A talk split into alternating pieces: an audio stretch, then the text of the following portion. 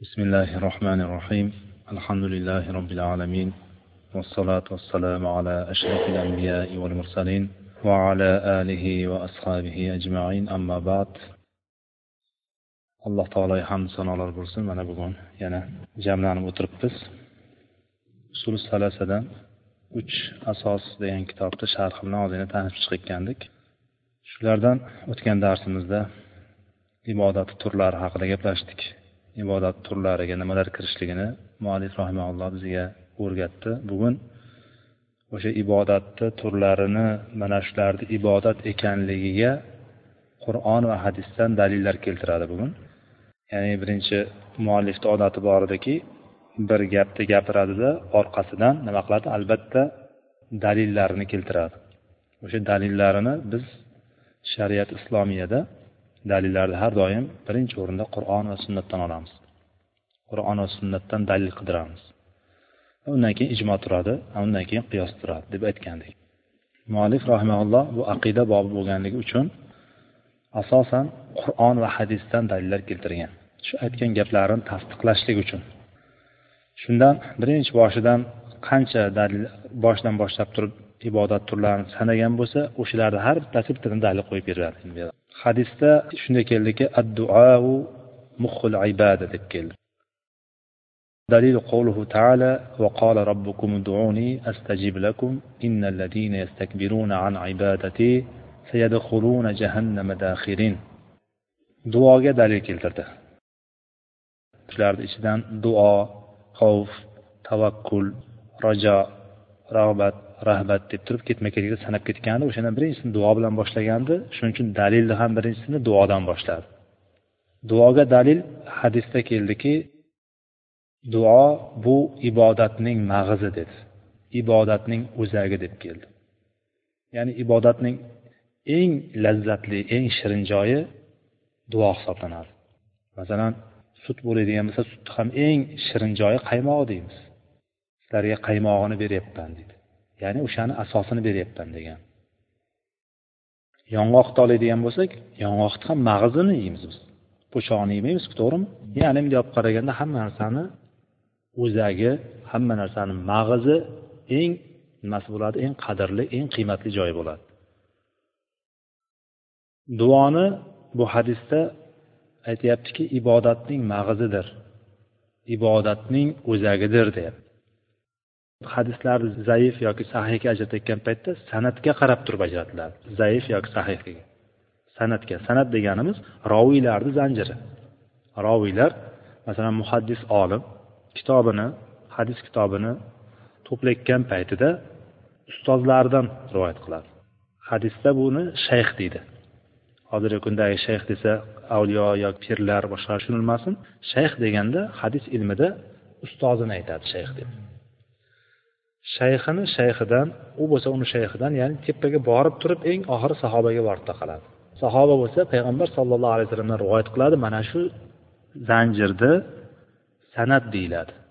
Hadis ilmida san'at deyiladi. Silsila zanjir bo'lib ketadi. O'sha zanjirlar hadis olimlarini yashagan davriga qarab turib o'zi odatda hadis olimlari bir yuz elliginchi yil bilan uch yuzinchi yilni o'rtasida asosan kitoblar yozilgan. Kitob yozish davri hijriy hisobda bir yuz ellikdan boshlab turib uch yuzinchi yilgacha. Masalan oltita kitob deymiz oltita kitobimiz hadis kitoblarimiz olti kitob kutubi sitta deyiladi. Kutubi sitta degan kitoblarimiz bor. O'shalarni eng oxirgi yozilgani masalan nasoiyni sunanlari imom nasoiy rahimaullohni sunanlari. Imom nasoiy allohu alam uch yuz uchinchi yilda vafot etgan. Bu hijriy hisobda. Ya'ni mana shu davrda o'shanga muddatiga qarab turib uzoqligiga qarab turib olimlarni yashab o'tgan muddatiga qarab turib oradagi ya'ni payg'ambar sollallohu alayhi vasallamgacha bo'lgan zanjirda eng qisqasi uchtadan yettitagacha roviylar bor. Uchtadan yettitagacha roviy bor.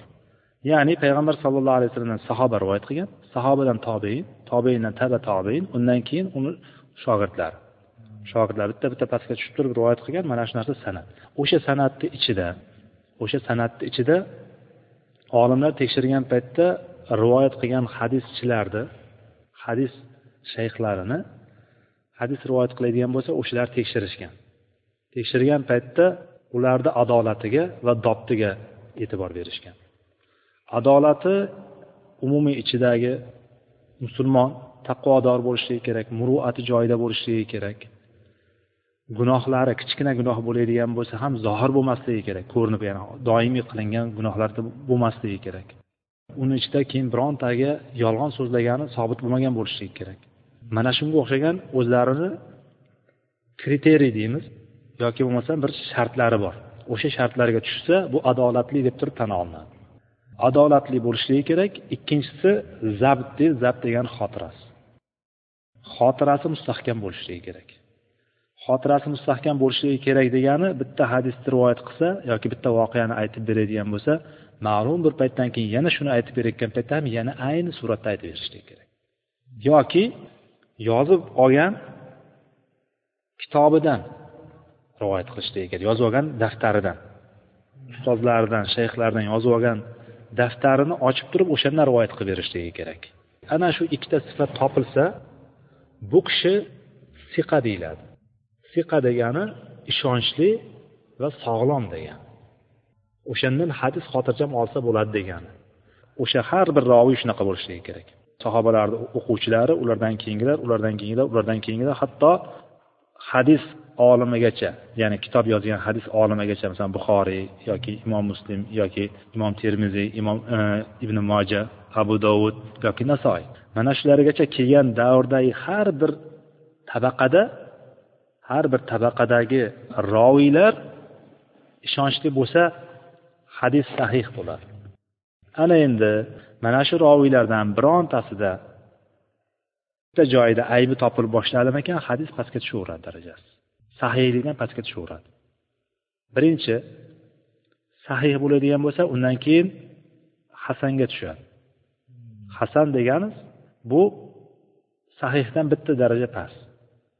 Lekin hasan hadis ham fiqhiy fiqhiy dalillarda olinadi bular. Dalil sifatida o'tadi bu. Zaif degani emas. Hasan degani sahihdan bitta pastda u ham dalilga o'tadi. Undan keyingisi zaifga tushadi. U ham boyagi aytayotgandek yo adolatida muammosi bor yoki xotirasida muammosi bor. Ya'ni bularni odamlar tekshirib chiqishgan. Tekshirib chiqqan paytda o'zini davridagi olimlardan so'rashmagan ulardan bitta pastdagi tabaqalardan so'rashgan. Bu qanday odam bo'lganini o'shalarni o'rganishgan ya'ni u kim bo'lgan deb. Turib chunki ayni paytda yashagan kishilarni bir biriga nisbatan ichki ya'ni o'zaro bir inson tabiatida bo'ladigan hasadga o'xshagan ko'rolmaslik degan narsa bo'lib qolishligi e'tiboridan o'shani ham olib tashlashgan hatto bir biriga aytgan gaplarini olishmagan. Tushunarlimi? Qisqasi mana shunaqa bo'lib turib rivoyat qilingan hadislar agar hadis roviysida bittasida bo'lsa yetarli bu shart emas hammasida bo'lishligi. Yettita san'atni ichida yettita kishi bor yettita tabaqa bor yettita ustoz bor ya'ni bundoq qaraganda sahobagacha deylik yoki beshta bor. O'sha beshtani ichidan bittasi zaif bo'lib qolsa yetarli hadis zaif hisoblanadi. Ya'ni ehtimoli bo'lishi mumkindan kelib chiqib olingan shuning uchun bu hadis ilmi ishtihodiy. Zaif yoki hadis hasan yoki sahih deyishligi ishtihodiy bo'lganligi shu yerdan chunki ehtimolni yomon ehtimolni chiqarib tashlash nazaridan harakat qilinganda hadislarni saqlab qolishlikka sahihligini saqlab qolishlikka bu ummatga dinni yetkazishlikni ahamiyati muhimligidan mana shunday harakat qilingan. Shuning uchun biz zaif hadis deydigan bo'lsa bilaylikki bu zaif degani demak bunaqa hadis umuman yo'q degan narsaga kelib chiqmaydi. Tushunarlimi? Zaifni boshqa hadislar qo'llashligi mumkin. O'sha ma'nodagi boshqa sahih hadislar bo'lishligi mumkin. Masalan xuddi mana shu hadis. Adduau muhul ibada dedi. Duo ibodatning mag'zidir dedi. Mana bu hadisni sahih shakli bor. Adduau huval ibada degani bor. Ya'ni duo ibodatni ayni o'zidir degani bor. Tushunarlimi? Ya'ni ikkalasi ham ayni ma'no. Ya'ni bu deganimiz e, muallif zaif hadis keltirib qo'yibdiku deb turib bunga birdaniga nima? E, qarshi ko'rsatib turib tanqidga o'tib ketmasligimiz kerak biz. Buni qo'llovchi boshqa sahih hadislar ham bor. Lekin muallif rahmatullohi alayh sahih hadis keltirsa yaxshi bo'larmidi? Albatta yaxshi bo'lardi. Mana shu tanqidlar o'rtadan ko'tarilgan bo'lardi. Lekin biz bu narsani to'g'ri qabul qilamiz. Tushunarli? Demak duo ibodatni aynan o'zi ekan. Mana bu narsada duoni ibodat ekanligini payg'ambar sallallohu alayhi vasallam bevosita so'ylayapti demak duo ibodat ekan bu. Ma'nosidan kelib chiqmayaptida uni ibodatligi. Uni ochiqchasiga aytilyapti. U ibodat deb aytyaptilar payg'ambarimiz.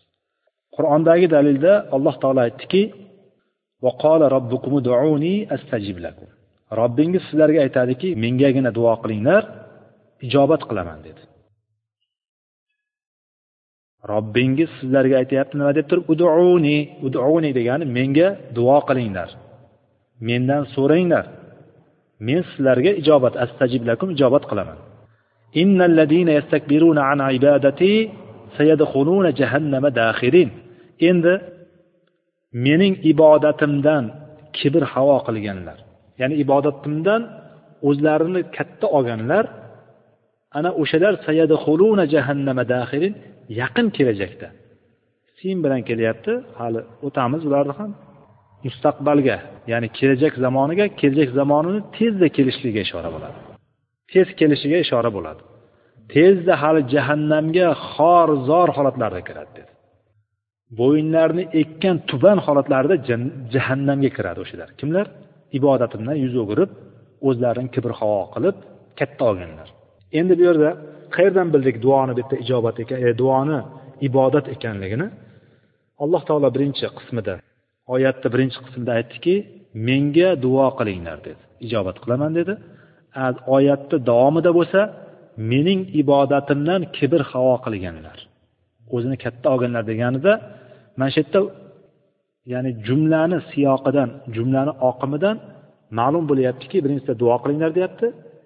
Endi duo qilmasdan o'zini katta olganlar degan narsaga chiqishligi kerak edi lekin oyatda mening ibodatimdan deb aytdi. Shundan ko'rinadiki bundan tushunilayotgan narsa duoning ibodat ekanligi. Va alloh taologa duo qilishni qilishdan bosh tortganlar o'zini katta olganlar o'zini behojat sanaganlarni alloh taolo jahannamga xor zor holatlarga kiritishini ma'lum qilib qo'ydi bu yerda. Xavfga dalil xavf xavfda aytuvdikki qo'rqishlik qo'rquv. Biron narsadan qo'rqishlik. Xavfni agar biz e'tiqodda qanday tushunamiz alloh taolodangina qo'rqishlik. Haqiqiy zararni beruvchi alloh taolo ekanligini bilgan holatda alloh taolodangina qo'rqishlik. Oyatda aytyaptiki alloh taolo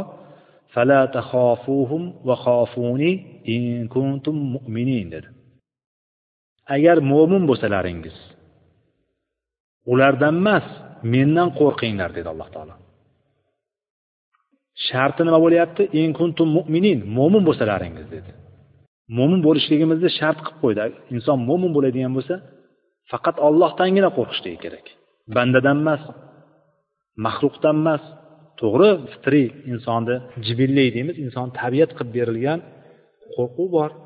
Insonda qo'rquv deganimiz vahshiy hayvonlardan aytuvdik misol keltirib yoki bir hozir tasavvur qilinglar. Alloh saqlasin sunami masalan. Suvni ko'rdi mana shunday bosib kelyapti. Inson tabiatiga qo'rquv kiradimi kirmaydi. Kiradi. Hozir o'ninchi etajga chiqingda tepadan pastga qarang. Qo'rquv kiradimi kirmaydimi? Qo'rqmaydigan odamni ham o'sha yerdan bunday qilib turib qo'liga ilintirib qo'ysin o'ninchi etajdan pastga tushishligini yiqilishligini bir joyi sinishligini yoki o'lishligini bilgan holatda qo'rquv keladi to'g'rimi? Bu insonga tabiat qilib berilgan qo'rquv. Bu narsa bor va payg'ambarimiz sollallohu alayhi vasallam qo'rquvdan panoh so'raganlar qo'rqoqlikdan qo'rquvdan emas qo'rqoqlikdan insonda qo'rquv tabiat qilib berilgan lekin o'sha narsani ortiqcha darajada bo'lishligi bu qo'rqoqlik hisoblanadi. Jubun deb keladi qo'rqoqlik. Payg'ambarimiz sollallohu alayhi vasallam hadisda allohimma inni audu bika minal buxul val jubun deganlar. Men sendan baxillikdan xasislikdan va orqasidan jubun qo'rqoqlikdan panoh so'rayman deganlar payg'ambarimiz demak payg'ambarki sollallohu alayhi vasallam qo'rquvdan panoh so'raganlar ekan endi biz bu narsadan so'rashlikka juda muhtojmiz biz so'rashlikka ma'murmiz mana payg'ambarimiz sallallohu alayhi vasallam bizda nima bor payg'ambarimizda go'zal o'rnak payg'ambarimizda bor لقد كان في رسول الله أسوة حسنة لمن كان يرجو الله واليوم الآخر وذكر الله كثيرا sizlarga allohni ko'p zikr qilgan va oxiratdan va ollohdan umidi bo'lgan kishilar uchun payg'ambarda go'zal namunalar bor. Usvatun hasana go'zal o'rnak bor. Payg'ambarimiz sallallohu alayhi vasallam duo qilib so'ragan ekanlar biz ham bu zikrlarimizda duolarimizda bu narsani ko'paytirishligimiz kerak. Demak qo'rquvni demak faqat ollohdan qo'rqishligimiz kerak. Shuning uchun alloh taolo aytyaptiki ulardan qo'rqmanglar. Qaytariq kelyaptida shu yerda to'xtab qo'ymayapti alloh taolo. Qo'rqmanglar tamom ish bitdi emas mendan qo'rqinglar dedi. Demak qo'rquvni biz alloh taolodangina haqiqiy zararni bera oladigan haqiqiy zarar yoki foyda berishlikka molik bo'lgan zot olloh ekanligini bilgan holatda ollohdangina qo'rqishligimiz kerak bo'ladi. Endi buni butunlay teskarisi buni aksi bo'lgan qarama qarshisida turadigan narsa xavfni rajo umid qilishlik. Inson qo'rquvga tushsa inson boshqacha qilib aytganda tushkunlikka tushib qoladi. Inson qattiq qo'rqsa tushkunlikka tushib qoladi. Tushkunlikka tushishlikni boshqacha aytgani umidsizlikka borib qoladi noumid bo'lib qoladi. Inson qattiq qo'rquv kelsa depressiyaga o'tirib qoladi. Masalan depressiya holatiga tushib qoladi. Depressiya holatiga degani hayotdan butunlay umid uziladi. Yashashdan maqsadi qolmaydi. Ana o'sha joyda qo'rqishlik kuchayib ketib qoladigan bo'lsa inson noumidlikka tushib qoladi. Noumidlikka tushmaslik uchun e'tiqodimizni ikkinchi qismi bor rajo bor umid qilishlik bor. Allohdangina umid qilamiz. Shuning uchun jannatga bir kishigina kiradi ekan deydigan bo'lsa jannatga bir kishigina kiradi ekan butun insoniyatdan jannatga bir kishi kiradi ekan desa o'sha menmikanman deydigan darajada umid bo'lishlik kerak. Do'zaxga bir kishigina kiradi ekan deydigan bo'lsa o'sha do'zaxga kiradigan menmikan deydigan xavf bo'lishligi kerak inson. Ana ikkalasi mana shunday qanot insonni qanoti bo'lishligi kerak. Ya'ni inson ibodat qilib turib ollohdan umid qilamiz lekin umidni yonida qo'rquv ham bo'lishi kerak ibodatim qabul bo'lmay qoldimikan degan qo'rquv ham bo'lishi kerak. Ana o'shanda biz ibodatda bardavom bo'lamiz ana o'shanda biz xavfimiz joyida bo'ladi qo'rquvimiz va umidimiz ham joyida bo'ladi. Biz bitta amalni qilib qo'yamizda u amalni hali qalbdan qilishligimiz yoki ixlos bilan qilishligimizga e'tibor bermaymiz lekin o'sha amalni qilganimizda orqasidan ko'p narsa umid qilib yuramiz. Juda katta katta umidlar qilib yuramiz o'shani orqasidan. Go'yoki cho'ntagimizga jannatni kalitini olib olgandek. Shuning uchun ibn qoyim rahimaullohni so'zlarida keladiki inson ba'zan shu bitta savobini deb turib do'zaxga kiradi bitta gunohini deb turib jannatga kiradi deb keladi. Buni qanday tushunish mumkin? Inson savob qilib turib do'zaxga kirsayu ya'ni bir yaxshilik qilib turib ajrga sazovor bo'ladigan savobga sazovor bo'ladigan ishni qilib turib do'zaxga kirsada yomonlik qilib turib do'zaxga olib kiradigan amalni qilib turib bitta gunoh qilib turib jannatga kirsa desa buni tushuntiryapti qaranglar. E'tiqod masalasiga kiryapti bu yerda insonni qalb amaliga kirilyapti. Inson bitta amalni qiladida har qanday katta amal bo'lsin deylik. Bitta savob ishni qiladida. O'sha savobni men shuni qilganman deb turib o'shani o'ylab yuraveradi. Hamma narsani o'shani o'shanga olib borib taqab qo'yaveradi. G'ururlanib ketib qoladi inson. G'ururlanib ketib qoladi degan doim nima qilsa o'sha yuvib ketadi. O'shan bilan men qutulib qolaman degan narsa bilan ketaveradiki oxiri borib do'zaxga kirib ketib qoladi. Ikkinchisi bor gunoh ishni qiladida butun umr umuman esdan chiqarmasdan doim nadomat qilib turib doim o'shandan qo'rqib yuradi. O'sha qo'rquvi bilan o'sha tavbasi bilan u jannatga kirib ketadi dedi. Bu yerda nimani tushuntirilyapti? Xavf va rajo tushuntirilyapti. Ya'ni inson rajoga berilib qolsa biroz inson umidlanib ketib qoladigan bo'lsa amalni yig'ishtirib qo'yachi keyin ertaga hali qilib olaman deydi o'qishlarim tugab olsin o'shanda xotirjam soqol qo'yaman dedi. Hozir ishlab turibman dedi. Ertaga pensiyaga chiqib olay dedi namoz o'qiyman dedi. Ishim bor deydi ro'molimni o'ramay turay hozir hijobimni o'ramay turay. E ertaga hali vaqt keladi o'shanda qilib olaman deydi qilib olaman qilib olaman bilan ertaga tashlayaptimikan o'sha narsa orqaga cho'zilib ketaveradi. O'sha narsa orqaga surilib surilib surilib surilib boraveradiki oxiri u nauzubillah do'zaxni qirg'og'idan chiqib qoladi. Bugundan qolgan ishga qor yog'adini biz dunyoviy ishda keltiramiz. Masalan xalqimizda kelgan bugundan qolgan ishga qor yog'adi. Qishloqda yashaydiganlar juda yaxshi biladi. Ya'ni bitta katta ishini ertaga qilaman deb turib shunday qoldirib ertalab tursa qor yoqqan hamma tomon rasosi chiqqan. Ko'chada qolib ketdi olib kiradigan narsasi. Olib kelib turib pichani bordi olib kirib qo'ymoqchi edi olib kirmasdan uxlovdi ertalab qor yog'ib borib turib sholg'omini yoki sabzini kovlash kerak edi. Ertaga e, qilaman deb turib kirib ketdi. Qor yog'ibyubordi hammasini sovurib ketdi. Mevasi bormi bunisi bormi? Ya'ni u qishloqdagilar yaxshi tushunadi bu narsani ya'ni qolgan ishga qor yog'adi deb turib ertaga tashlashlik bu umid. Ertaga qilaman ertaga borku degan umid bu. Mana shu amallarda ham xuddi shunday. Agar xo'f yoniga keladigan bo'lsa to'xta ertaga qor yog'ib qolsachi? Degan xo'f bo'ladi. Qor yog'ib qolsachi bo'ladi degani kechqurun uxlamay bo'lsa ham pichanni uyga olib kirib bostirmasiga olib kirib qo'yadi. Kech qoladigan bo'lsa ham mevasini uzib oladi kechasi bo'lib ketadigan bo'lsa ertaga qor yog'ib qolishi mumkin degan. Ertaga qor yog'ib qolishligi mumkin degan. Ertaga yashamay qolsamchi birozdan keyin jonim olinib qolsachi degan kishi amalni hozirdan boshlaydi. Ertaga pensiyaga chiqib olay demaydi. Ertaga o'qishim tugab olsin demaydi. ertaga sal bemalol bo'lib qolay demaydi amalni bilgan zahoti qiladi o'sha amalni soqolni qo'yishga bersa soqolni qo'yadi ibodati bo'lsa ibodatini qiladi ro'moli bo'lsa ayollar ro'molni o'raydi vaqtida mana shu xavf va rajo bo'lgandagina joyida bo'lganda molif rahimaulloh rajoga dalil keltirdi فمن كان يرجو لقاء ربه فليعمل عملا صالحا ولا يشرك بعبادة ربه أحدا kim rabbisiga robbisiga yo'liqishni umid qiladigan bo'lsa ertaga baribir yo'liqamizmi robbimizga hammamiz o'lamizmi o'lganimizdan keyin biz uchun qiyomatimiz boshlandimi boshlanadi robbimizni oldiga ertaga hammamiz qayta tirilib boramizmi yonimizga robbimizni yoniga boramizmi boramiz hech kim qochib qutulolmaydi Ertaga hamma boradi. Alloh taologa yo'liqishga umidi bo'lgan kishi umid mana rajo umid. Ertaga umid qilyapsiz robbimni huzuriga albatta boraman boraman ha. Umid bo'lyaptimi? Ba'zi shunday bo'ladigan bo'lsa solih amal qilsin yaxshi amal qilsin. Gunohlardan uzoq tursin. Va vala yushrik bi ibadati robbihi ahada. Va allohni ibodatida birontasini sherik qilmasin unga. Allohga solih amal qilsinda o'sha kunga solih amal qilsin robbisiga yo'liq qo'yadigan kunda robbim sen uchun amal qildim sen uchun yashadim bu dunyoda. Hamma narsadan kechdim. Kechadigan o'rnida kechdim. Seni yo'lingda seni diningni olib qochib turib yurtimdan hijrat qildim. Seni deb turib robbim hamma narsadan kechdim. Ota onamni qarindosh urug'imni qovog'iga qaramadim.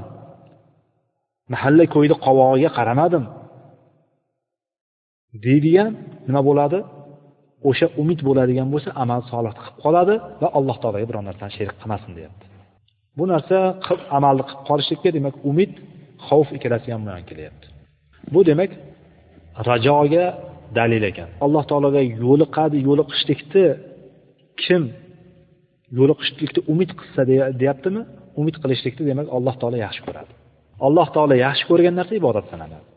Biz boshida o'tdik ibodatni qoidasida alloh taolo yaxshi ko'rib undan rozi bo'lgan so'z va amallarni hammasi nima bo'ladi? Ibodat bo'ladi dedik. Ya'ni alloh taolo yaxshi ko'rgan va undan rozi bo'lgan botiniy va zohiriy so'z va amallar ibodat degandik.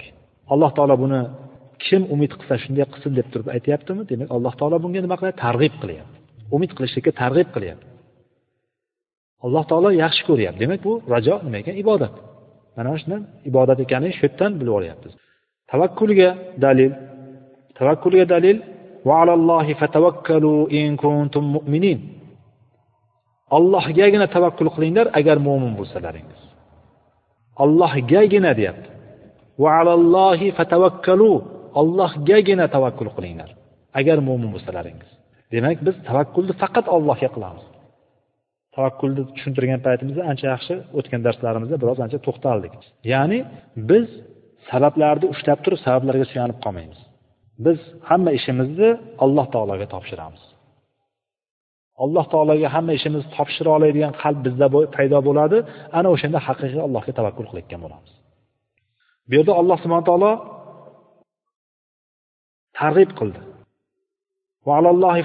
Targ'ib emas amr qildi buyuryapti. Alloh taolo o'zi yaxshi ko'rgan narsagagina buyuradi bandalarini ibodatga buyurdi alloh taolo ibodatni yaxshi ko'rganligi uchun.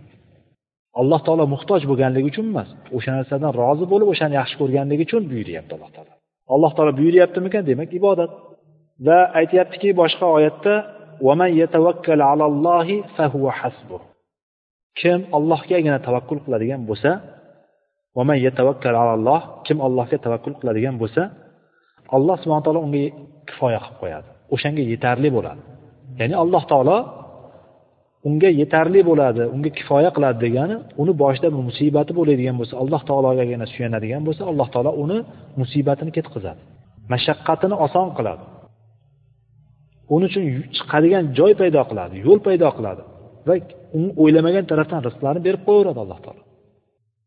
Alloh taolo kifoya qiladi degan alloh taologa tashlab qo'yadigan bo'lsak ishimizni ollohni o'zi bizga yo'l ko'rsatadi. Allohni o'zi bizga yengillik beradi. Bu yerda alloh taolo tavakkul qilishlikka targ'ib qilyapti bu yerda. Yuqoridagi oyatda buyuryapti bu yerda targ'ib qilyapti. Alloh taolo chaqirgan qiziqtirgan targ'ib qilgan narsa ibodat sanaladi. Tavakkul demak ibodatlarga dalil mana shu ikkita oyatni keltirdi muallif. Undan keyin rag'bat rahbat va xushuga alloh taoloni bitta oyatni keltirdi. Uchalasi yonma yon kelganligi uchun bitta joy uchalasiga bitta oyat keltirdi dalil alloh taolo aytdiki إنهم كانوا يسارعون في الخيرات ويدعوننا رغبا ورهبا وكانوا لنا خاشعين dedi alloh taolo alloh taolo aytdiki ular ya'ni payg'ambarlar payg'ambarlardan murod yanada yaqinroq keladigan bo'lsak zakariya alayhissalomni oilasi haqida gapiryapti bu oyatda biz unga yahyoni berdik degandan keyin ular shunday edi deb turib aytayotgan o'rin bu. Ular zakariya alayhissalomni oilasi payg'ambarlar. Ya'ni yahyo alayhissalom payg'ambar bo'lgan. Zakariyoni o'g'li yahyo. Innahum kanu yusari'una fil khayrat. Ular yaxshiliklarga yaxshiliklarni qilishlikka shoshardilar. Ular yaxshi amallarni qilib qolishlikka savob ishlar savob ishlarni qilib qolishlikka shoshilardilar. Solih insonlar shunday bo'ladi mo'min insonlar shunday bo'ladi. Yaxshilikni kichkinasini ham tashlab qo'ymaydi. Hammasiga e'tibor beradi. Yaxshilik kichkina kattasi bo'lmaydi zotan. Ba'zan bir bitta insonga shunday jilmayib qarab qo'yishingizni o'zi o'shani yaxshilik yetib ortadi o'sha narsa. Insonga ba'zi shunaqa o'rinlar bo'lib qoladiki qalbiga ko'ngliga hech narsa sig'may turgan paytda bir birodari unga bir tabassum bilan bir chiroyli gapirishligi shirin so'z bilan gapirishligi shirin suxan bo'lishligini o'zi uni butun g'amini yo'qotib degan mumkin. Uni kichkina sanash kerak emas. Bir mo'minni qalbiga bir mo'minni ko'ngliga xursandchilikni olib kirishlik ibodat bu. Sadaqa o'sha savob olib keladi o'sha narsa. Ular payg'ambarlar yaxshiliklarni qilishlikka shoshilganlar ular. Yaxshilikni hidi chiqib qolgan joyda qoldirmagan hech qaysi birini? Yaxshilik deb bilgan narsa. Hech narsa qolmagan. Ya'ni shuning uchun payg'ambar sallallohu alayhi vasallamni hadislarida bunga targ'ib juda ko'p. Bittasini uloviga mindirib yuborishlik yoki uloviga narsasini ortishib yuborishlik ham sadaqa deganlar payg'ambarimiz. Yordamni birodarga qilib qo'yiladigan yordamni ko'magini hamma turini nima degan? Sadaqa deb aytganlar payg'ambarimiz. Tabassumni ham sadaqa deganlar. Nafaqa. Inson nafaqa bo'yinda farz nafaqani qilishlikka majbur o'sha nafaqasini olib kelib turib yedirishligida ham insonga sadaqa bor o'shandan ham savob bo'ladi deganlar demak mo'min kishilarni holati mana shu payg'ambarlardan biz o'rnak bo'lishligi kerakki bizga biz yaxshiliklarga shoshilishligimiz kerak. Undan keyin ularni sifati ular bizga rag'bat va qo'rquv bilan duo qilardilar rag'bat qilgan holatda va qo'rquv bilan bizga duo qilardilar deyapti. Qilib qo'yib turib bo'ldi qilib qo'ydimku degan umid bilan butun aldanib qolishlik g'ururga ketib qolishlik emas. O'zi qildimu shuni? Bu o'zi qabul bo'ldimikan yo'qmikan degan narsa uni qiynab turadi qalbini doim. Ibn umar roziyallohu anhu taniymiz ibn umar roziyallohu anhu. Abdulloh ibn umar roziyallohu anhu ollohni huzuriga borganimda ikki rakat namozimni qabul bo'lishligi men uchun eng suyukli narsa deb aytganlar. Ikki rakat namozini butun umrida musulmon oilada tug'ilib musulmon bo'lib turgan holatda va sahobalarni ichida ibodatda taqvoda ilmda eng oldingi sahobalardan bittasi bo'lib turib o'tgan sahobani gapi allohni huzuriga borganda ikki rakat qabul bo'lgan namozimni ko'rishdan ko'ra menga xursandchilik beradigan narsa yo'q deb aytganlar. Ya'ni bu narsa mana shuni dalolat qiladi. Mana shuni dalolat qiladi. Alloh taologa duo qilayotgan paytda allohdan bir umid qilib turib rag'bat bilan o'shanga alloh taolo intilgan holatda duo qiladi. Va qo'rquv bilan ham duo qiladi. Qo'rquv va rag'bat ikkalasi yonma yon keladi. Duo qilardilar va kanulana xoshiin va ular bizga ta'zimda ibodatda ibodat ta'zim ibodat qiluvchilar edilar deyapti ta'zim ibodat qiluvchi edilar xoshain xushu qiluvchilar deb turib tarjima qilsak ham bo'ladi. Yoki alloh subhana taologa bo'ysunuvchi edilar deb turib tarjima qilsak ham bo'ladi. Demak ularni sifati qanday bo'lyapti? Payg'ambarlarni yaxshiliklarga shoshiluvchi va mana duo qilayotgan paytda rag'bat va rahbat yonma yon kelyapti. Dalil bu anus bo'lyapti. Va xoshiin xushuga dalil mana bo'lyapti. Va ular xushu qiluvchi edilar deyapti alloh taolo. Xoshiyaga dalil fala taxshavhum vaxshavni yuqoridagi bilan ayni fala taxofuhum va xofuni edi bu yerda taxshavhum vaxshavni bo'lyapti. Fala taxshavhum vaxshavni ulardan emas mendan qo'rqinglar deyapti alloh taolo. Xoshiyaga dalil bo'ldi qo'rqishlikka. Inobatga alloh subhana taologa qaytishlikka dalil. Va anibu ila robbikum va aslimula va robbingizga qaytinglar va unga taslim bo'linglar. Bo'ysuninglar alloh taolo. Alloh subhana taolodan madad so'rashlikka dalil. Alloh taolo aytdiki iyyaka nabudu va iyyaka nastain. Sengagina ibodat qilamiz va sendangina madad so'raymiz. Hasr bo'lyapti ya'ni cheklayapti. Madad so'rashlik ham ibodatni ham faqat allohgagina bo'lishligini aytilyapti. Sengagina boshqaga emas faqat senga degan. Faqat senga ibodat qilamiz va faqat sengagina nima qilamiz? Madad so'raymiz sendangina madad so'raymiz. Hadisda mana shunga dalil agar birontasidan madad so'ramoqchi bo'ladigan bo'lsang ollohdan so'ra dedi.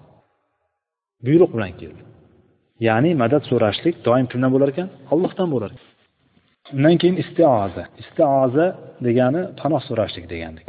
Panoh so'rashlikka dalil qul audu bi robbil falaq aytdiki qul audu bi robbil falaq ya'ni ayting robbimning ya'ni tongning robbisi bo'lgan zotdan panoh so'rayman deb ayting dedi.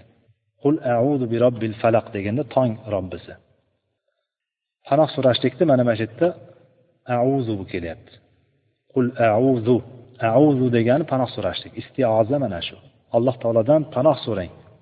Yoki qul auzu bi robbin nas ham ayni. Qul auzu bi robbin nas olamlar robbisi odamlarning insonlarning robbisidan panoh so'rayman deb ayting deyapti. Demak e, bu yerda o'sha istioza ya'ni alloh taolodan panoh so'rashlikka targ'ib bor. Buyruq bor. Bu ham demak ibodat ekan. Istig'osa istig'osa madad so'rashlik yoki yordam so'rashlik. Qiyinchilik tushib qolgan paytda insonni boshiga kulfat kelgan paytda so'raladigan yordamni istig'osa deb aytgandik mana shu istig'osa. Dalil alloh taoloni so'zi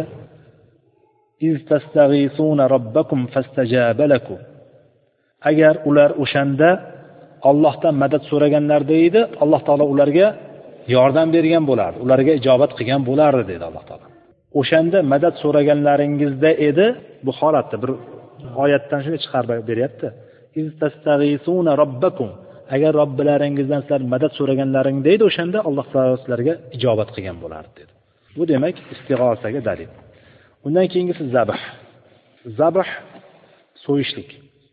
So'yishlikda aytuvdik so'yishlik bu asosan e, chorva hayvonlariga tuyadan boshqa chorva hayvonlariga so'yishlikka zabh deyiladi dedik narigisi tuyani so'yishlikka nahr degandik. Bu narsa alloh taologagina bo'lishligini oyatda aytyaptiki alloh taolo قل إن صلاتي ونسكي ومحياي ومماتي لله رب العالمين لا شريك له وبذلك أمرت وأنا أول المسلمين deb kelyapti oyatda keldiki ayting payg'ambarimiz aytyaptiki ayting inna solati mening namozim nusuki nusukum degani mana shu qurbonligim so'ygan jonlig'im zabahga dalil bo'lyapti bu jonliq so'ygan narsadan jonliqlarim va hayotimu motim va mamati mahya mamati hayot mamotim olamlar robbisi olloh uchundir deb ayting. La sharika lahu uning bironta sherigi yo'qdir. Va bizalika umirtu mana shu narsaga buyurildim deb ayting. Va men musulmonlarni avvaliman deb ayting dedi alloh taolo. Hadisda bo'ladigan bo'lsa sunna sunnatdagi dalil la'anallohu man zabaha li g'ayrillah dedi payg'ambarimiz sollallohu alayhi vasallam. Ollohdan boshqaga atab so'yganda olloh la'nat qilsin dedi. Allohni la'nati bo'lsin dedi ollohdan boshqaga atab so'yganda so'yishlik faqat allohga bo'lar ekan allohni nomidan boshqaga atab so'yib qo'yiladigan bo'lsa borib turib qabrlarga so'yib so'yishlik qabrlarga atab. Yoki bittasini odam bor ekan odamni hech qo'ymayapti ekan deydi orqasida odam bor ekan deydi surpoq surpoq qilibdi boshqa qilibdi uni odam bor ekan hech qo'ymayapti deydi sizni ko'rsa kekirib qoladi esnab qoladi. Mana shunaqa qilib turib e, bir jon qon chiqarib yuborish kerak ekan deydi. Borib yana ko'proq aytadigan borib turib qora xo'roz so'ying deydi. O'sha so'yayotgan narsasini o'sha odamiga deb so'yadi uni. Allohga deb so'ymaydi. Mana shu ham shirk. Yoki borib turib avliyolarni yoki bir narsalarni yoniga borib turib qabrlariga borib turib o'sha yerga so'yadiganlar bor. O'sha yerga borib o'shalar qo'llasin deb so'yadi. Yoki har bir narsani pir qilib olgan. Masalan temirni piri dovud alayhissalom deydi buni piri bor buni piri bor hammasini o'zini pirlari bor. Qo'l olish qo'l berish degan narsalari bor bu sohalarda anaqalarda kasblarda. O'shalarda ham bir qo'l bir is chiqarib yuborishing kerak boshqa qilib yuborishing kerak bir qon chiqarib yuborishing kerak deb turib o'shalar o'sha pirlariga deb turib so'yadi o'sha narsani demak bular hammasi nima bo'ladi ekan? Allohni nomidan boshqaga so'yishlik va payg'ambarimiz sollallohu alayhi vasallam mana shu amalni qilganda la'analloh dedilar. Allohni la'nati bo'lsin o'shalarga dedi. Alloh la'nati bo'lgan kishiga najot beruvchi qutqaruvchi hech kim yo'q? Va nazr oxirgi ibodat turlaridan muallif sanagan ibodat turlaridan nazrni sanadi. Oxirida alloh taolo aytdiki yufuna bin nazri va yaxafuna yawman kana sharruhu mustatira dedi. Alloh taolo aytdiki ular ya'ni allohni solih bandalari yufuna bin nazri nazrlariga vafo qiluvchilardir. Nazrlariga qilib qo'ygan nazrlariga alloh taologa nazr qilgan bo'lsa nazrlariga vafo qiladi deganlar va uning yomonligi keng tarqalgan kunda yomonligi yoyilgan yomonligi keng tarqalgan kun ya'ni qiyomat kunidan yahofun qo'rqadigan kishilardir deyapti. Ya'ni yomonligi degan paytda hammasi oshkor bo'ladi kunda. Hammasi oshkor bo'lgan kun qiyomat kunida o'sha qiyomat kunidan ular nima qiladi? Yahofun qo'rqib turadilar. Bu yerda nazrga vafo qilardi deb turib alloh taolo o'sha narsaga qiziqtiryaptimi? Bu qiziqtirishlik ibodat hisoblanadi. Mana shu dalillarni keltirdi. Inshaalloh keyingi darsimizdan e, ikkinchi asosga o'tamiz. Hozir birinchi asos alloh taoloni tanishlik edi. Alloh taoloni tanishlikda mana shu narsalarni muallif rahimaulloh bizga umumiy tarzda keltirdi. Endi ikkinchi asos bo'lgan ma'rifatu dinni dinni dalillari bilan bilishlik degan aslga inshaalloh keyingi darsdan kirishamiz subhanakallohumma bihamdik أشهد أن لا إله إلا أنت أستغفرك وأتوب إليك وآخر دعوانا أن الحمد لله رب العالمين والله تعالى أعلم